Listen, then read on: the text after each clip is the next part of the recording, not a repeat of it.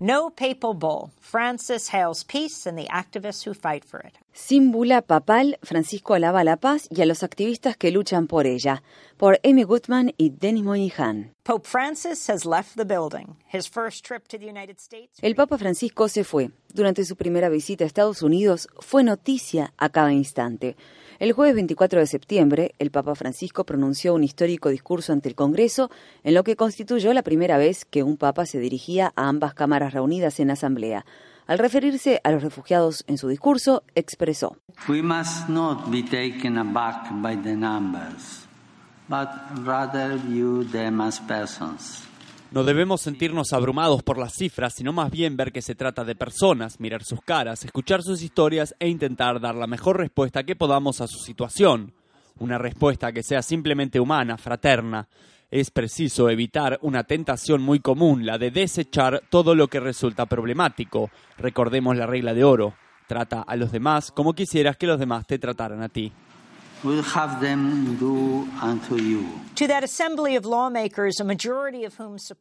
Ante ese grupo de legisladores, la mayoría de los cuales apoya la pena de muerte, el Papa llamó a la abolición de la pena capital en el mundo. The Golden Rule also reminds us La regla de oro nos recuerda además nuestra responsabilidad de proteger y defender la vida humana en todos sus estadios de desarrollo. Esa convicción me ha llevado desde el principio de mi ministerio a defender en distintos ámbitos la abolición de la pena de muerte en el mundo.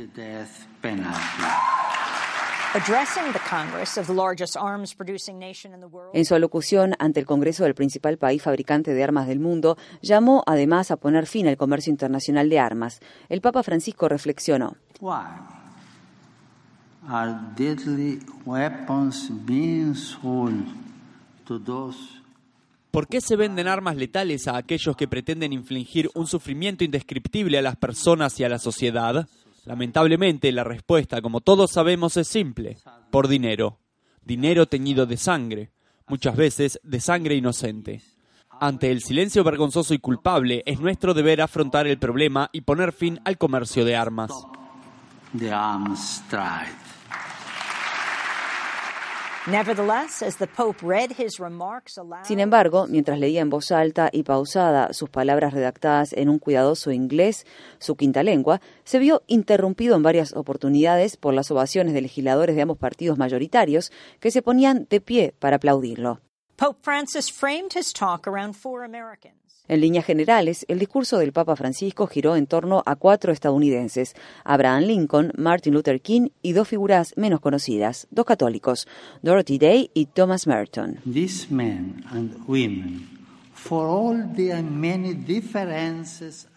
Estos hombres y mujeres, con todas sus diferencias y limitaciones, con trabajo duro y abnegación, algunos incluso a costa de su propia vida, fueron capaces de construir un futuro mejor. Dieron forma a valores fundamentales que permanecerán por siempre en el espíritu del pueblo estadounidense.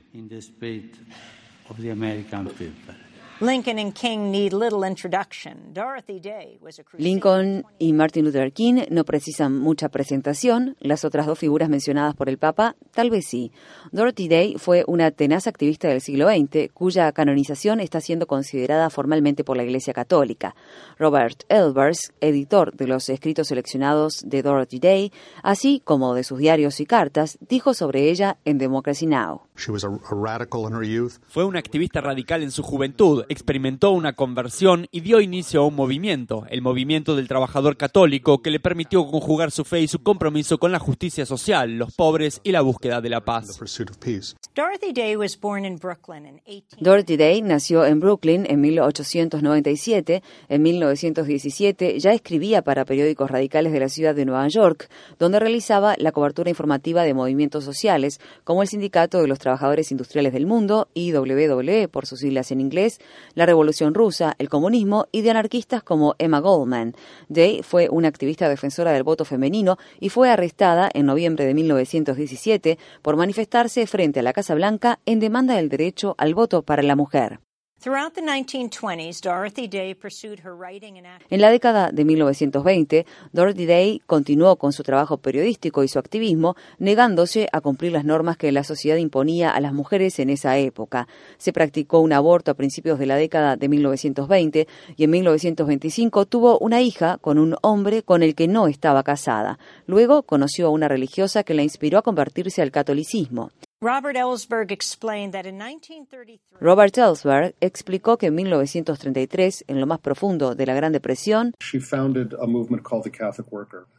Fundó el movimiento del trabajador católico, que conjugaba obras de caridad en Nueva York y otras ciudades con una vida comunitaria entre los pobres. Contemplaba la provisión de alimentos para quienes tenían hambre, ropa para quienes no la tenían, pero todo ello combinado con una crítica radical de nuestro sistema económico y social y combinado también con un profundo compromiso con el mensaje de paz de Jesús. Todo esto hizo que fuera arrestada en repetidas oportunidades durante su vida y que fuera, de alguna manera, una figura marginalizada dentro de la Iglesia Católica en la década de 1950 y 1960 pero creo que ahora emerge más como una especie de conciencia radical.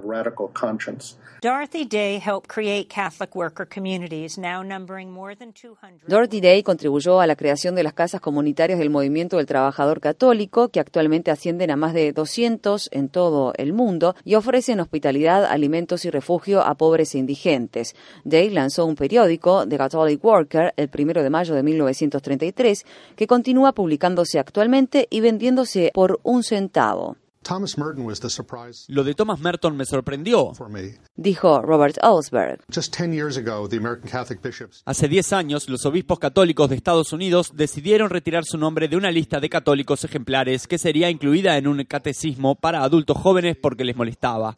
Era un profeta, era un hombre que se ubicaba al margen y que no encajaba con ninguna idea o santidad católica preestablecida, aunque fue monje trapense y sacerdote la mayor parte de su vida.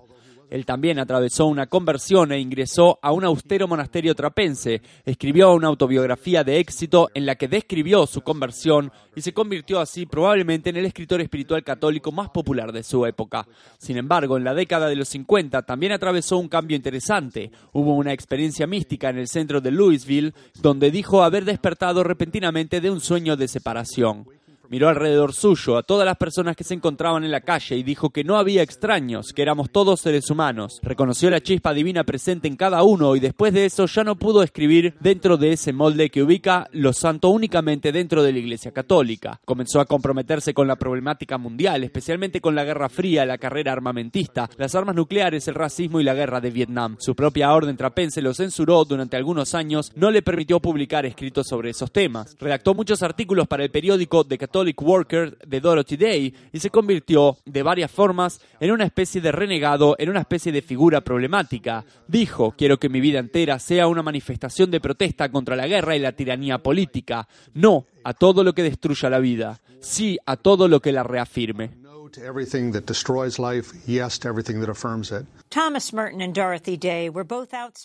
Tanto Thomas Merton como Dorothy Day fueron abiertos partidarios de una forma de religión comprometida y llevaron sus creencias a la práctica. Dorothy Day fue más lejos con su activismo y fue arrestada en múltiples oportunidades en manifestaciones contra la guerra.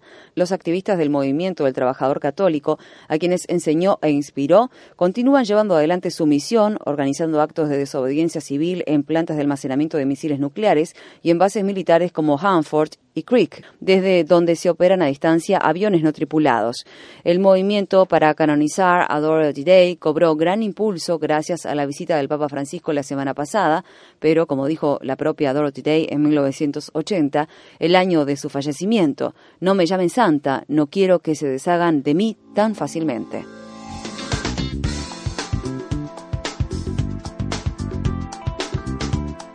Este año, Democracy Now! en español, el informativo independiente de Guerra y Paz, cumple 10 años de transmisión. Únete a la celebración y envíanos a través de las redes sociales un autorretrato desde la región donde escuchas nuestro programa. O si eres una estación que transmite nuestra programación, envíanos una foto de tu radio. Promocionaremos las imágenes a través de nuestro programa de televisión y de las redes sociales.